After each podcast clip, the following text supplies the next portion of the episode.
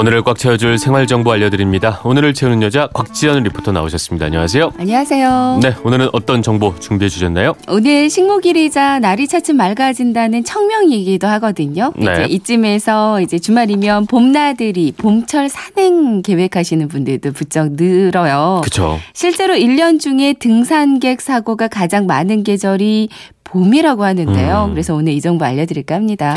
보통 겨울에 사고가 많이 날까 생각을 해보게 되는데 그게 아니라 오히려 봄에 사고가 더 많다는 얘기군요. 그러니까요. 네. 네. 어떤 사고가 많이 나는 거죠? 어, 서울시 소방재난본부가 산악사고 분석 데이터를 공개했더라고요. 네. 이천십오 년부터 지난해까지 최근 삼 년간 그 서울시계 주요 산에서 산행 중에 발생한 산악사고 사천오백십팔 건을 분석한 통계인데요. 네. 이제 사고 유형별로 보면 실족 추락이 아. 천사백구십이 건으로 가장 많이 발생하는 걸로 나타났고요. 네. 실족 추락 중에서도 사십육 점 이 퍼센트는 하산하는 과정에서 오. 내려오는 과정에서 일어났다고 그래요. 저도 그 산을 올라갈 때는 좀 긴장을 하는데 내려올 때는 이제 오르막 아니라고 좀 빨리 달리기도 하고 말이죠. 맞습니다. 그래서 긴장을 좀 덜해서 그런 것 같기도 한데 말이죠. 맞아요. 그러니까 특히 하산할 때 근육의 긴장이 풀리면서 올라갈 때와는 좀 다르게 주의력이나 집중력이 떨어질 수 있다고 하고요. 음. 이제 산악사고는 산행이 시작되는 오전 아홉 시부터 급격히 증가해서 하산 시점인 오후 한 시의 최고점인 것으로 나타났는데요. 네. 그리고 겨울이 끝나고 해빙기에는 얼음이 녹으면서 땅이 미끄럽고요. 집안도 많이 약해져 있는 상태잖아요. 음. 이제 그늘진 곳은 아직까지도 얼어있는 곳이 있을 수 있고요. 네. 또 겨우내 얼어있던 지표면이 낮 동안에는 햇살에 녹아서 약간의 충격에도 힘없이 무너질 수 있기 때문에 어. 충분히 추락사고나 낙석사고를 유발할 수 있는 거죠. 네. 산행하려면 그러면 사전 준비 제대로 해야 될 것 같은데 어떤 것들 좀 준비를 해볼 수가 있을까요? 네. 경남 소방본부 일일구 구조대의 봄철 산악사고를 예방하기 위한 여러 가지 방법들에 대해서 한번 문의를 해봤어요.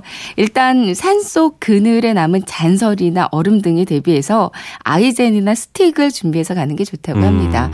발이 젖을 수도 있거든요. 그러니까 방수 처리된 등산화 하시는 게 좋다고 하고요. 네. 그리고 봄철은 밤과 낮에 기온차가 크고 산에서는 또 날씨가 급변할 수 있기 때문에 산행 조건은 지금이 그냥 겨울이다라고 생각하시고 네. 보온력 있는 옷을 챙기는 아. 게 좋고요. 여벌의 옷도 함께 챙겨가는 게 좋습니다. 네. 그리고 어두워지기 전에 하산하는 거 무척 중요하겠죠. 그러니까요. 안 보이면 방법이 없으니까요. 네. 그러니까 해지기 전에 하산하고 협곡 같은 거 지날 때 낙석이나 낙 은근히 많다고 하더라고요. 맞습니다. 이것도 네. 주의하셔야 음. 되고요.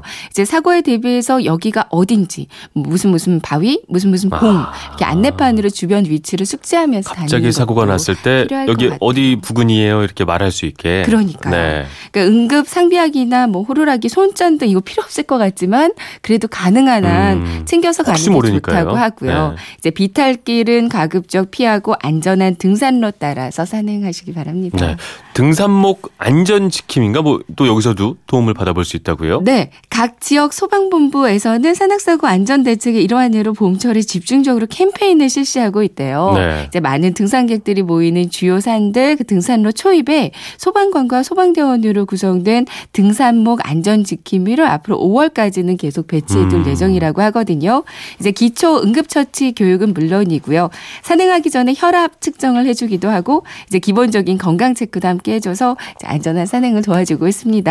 이제 등산 가시는 길목에 이 등산목 안전지킴이가 보이시면요. 네. 여기 한번 들려 이렇게 천막으로 돼 있거든요. 네. 여기 한번 들려서 어. 도움을 한번 받아보시는 것도 좋을 것 같아요. 알겠습니다. 위급 상황 발생했을 때는 스마트폰이 큰 도움이 된다고요? 네. 많이들 알고 계시는 일일구 신고 앱을 깔아두시면 위급 시에 도움이 많이 되실 거예요. 네. 이제 자신의 위치 전송에 동의만 하시면 간단한 터치만으로 신고 가능하고요. 음. 지피에스 기능이 실현되면서 이제 보다 빨리 위급 상황을 전송할 수 있습니다. 네. 이제 아니면 국립공원 산행정보 앱 이런 것도 있더라고요. 음. 여기 접속해서 네. 이제 안전한 산행을 위해서 마치 그 차량의 내비게이션처럼 산행길을 또 안내해 주더라고요. 네.